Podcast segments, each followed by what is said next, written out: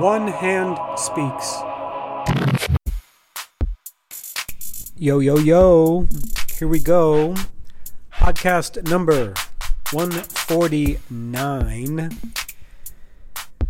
This one is simply about my experience spending time at Boudhanath Stupa here in Kathmandu, Nepal. This is my last evening here, and I have been spending probably the last 5 days sleeping near Boudhanath Temple. I'm staying at the Bodhi Guest House, as in, yes, Bodhi Dharma. And this is a really great little guest house. $15 a night with a very good breakfast, very friendly people, and 4-minute walk to the stupa. It's stellar. It's excellent. I couldn't be more pleased, you know. Half the cost of what I was paying at the Avatar in Thamel. Avatar Kathmandu Hotel was a 4-star hotel. There are some differences. I'll tell you what, the breakfast is much better here. More variety over at Avatar, but the breakfast actually tastes better here. Now, Avatar has an elevator. Bodhi House does not. Avatar has air conditioning and heating. Bodhi House does not. Bodhi Guest House does not. But nonetheless, I prefer this place. And it's close to Boudhanath, so... and I'm saving a little scratch. But here's the big thing. The people here are incredibly kind and friendly. Not that the other people weren't over at the Avatar, because they certainly were.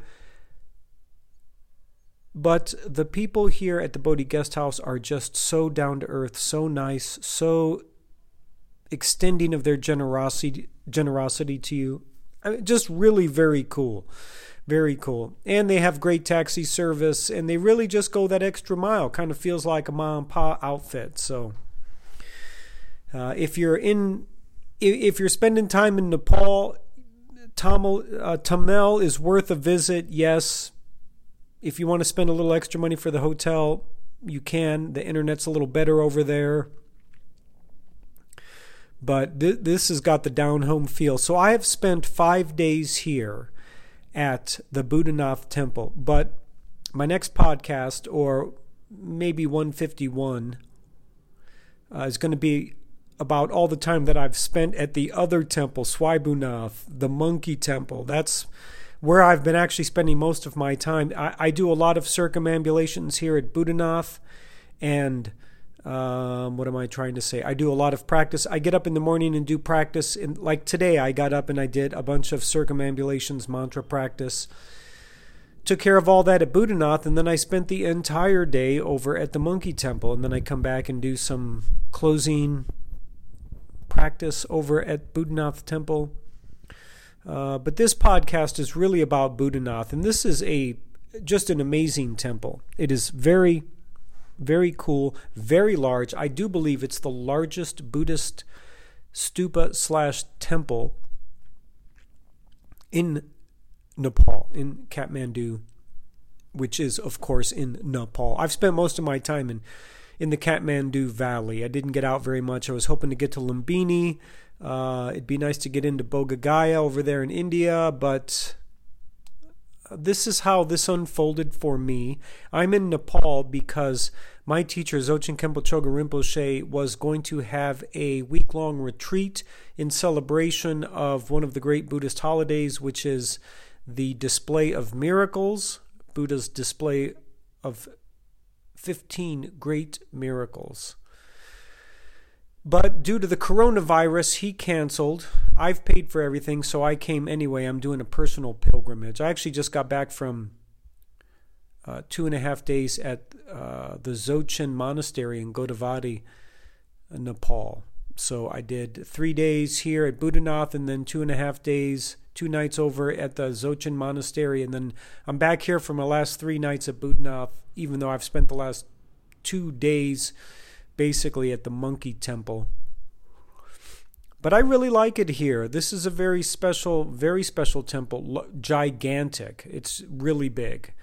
And it's a very prominent temple here in Kathmandu. And all that being said, yes, Boudhanath is the largest Buddhist stupa in Kathmandu Valley. And it's famed mostly, even if you're not Buddhist, you probably have seen similar things like this. It's famed the eyes of Boudhanath Stupa. It has Buddha's eyes painted on each side.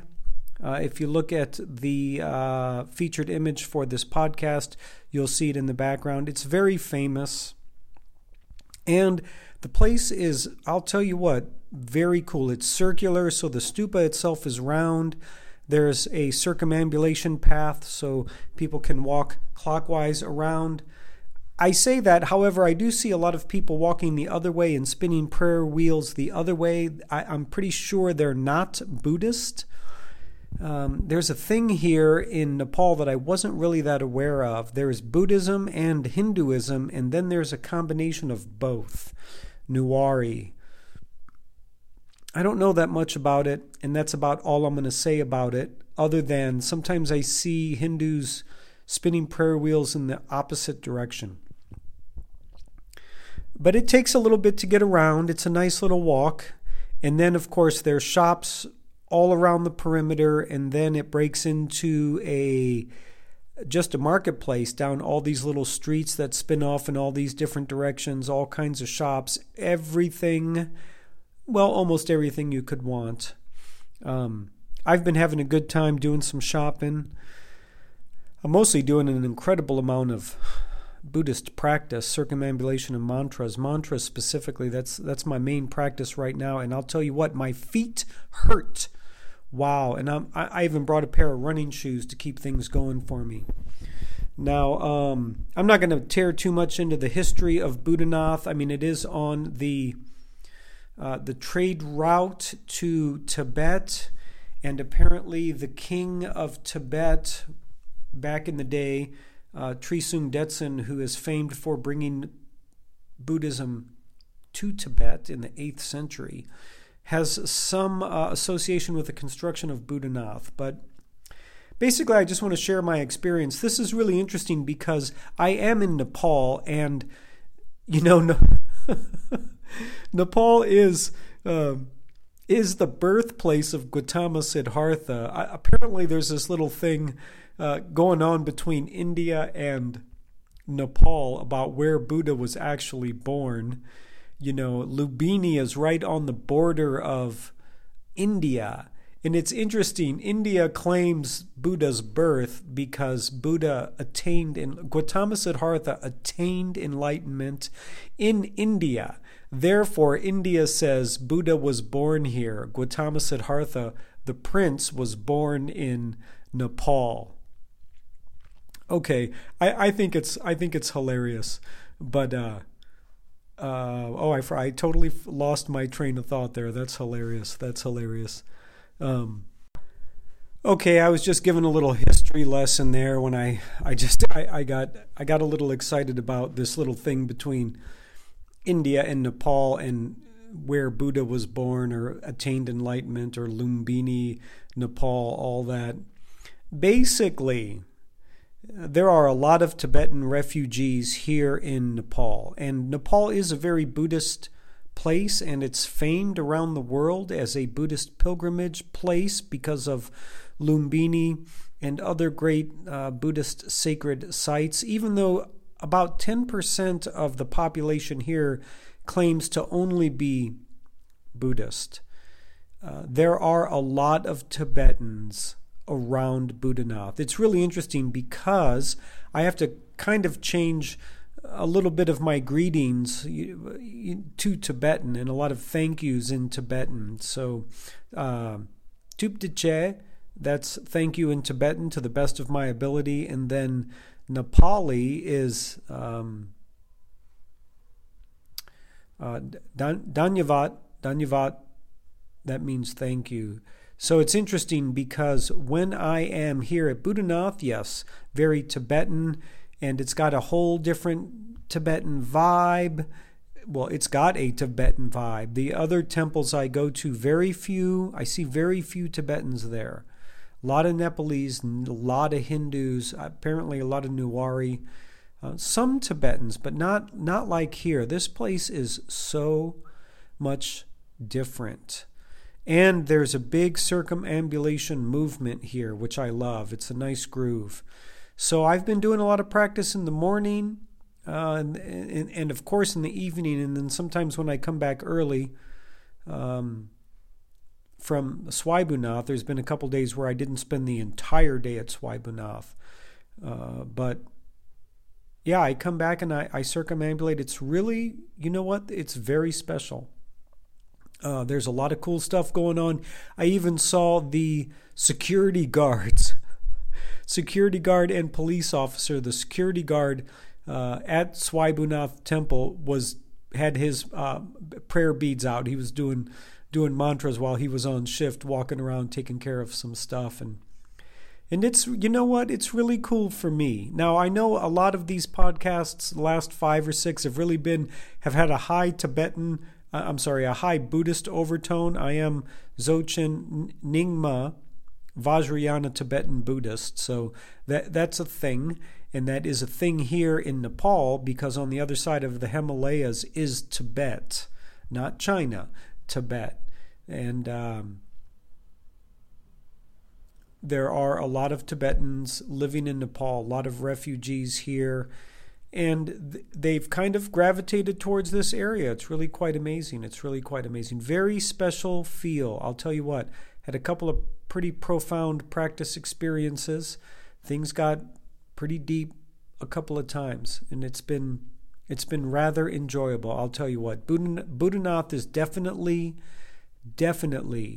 a must-see experience if you're Buddhist. It has such incredible history for Buddhism, and it is one of the largest Buddhist stupas in Nepal and in the world.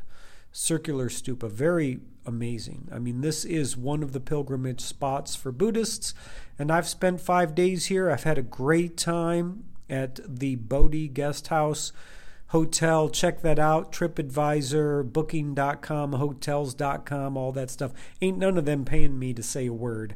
I'm just sharing all that because I can. Okay, my friends, I'm going to keep this one quick. I'm going to keep this one light. My next podcast is going to be about my 4 days in Thamel. Thamel, I never pronounce it correctly. And then maybe podcast 151 about my time at Swayambhunath, which is really the temple at my heart. Man, I've spent so much time there. Unbelievable.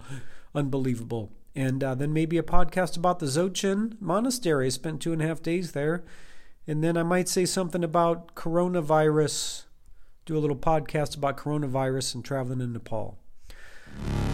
Well, there it is, my friends.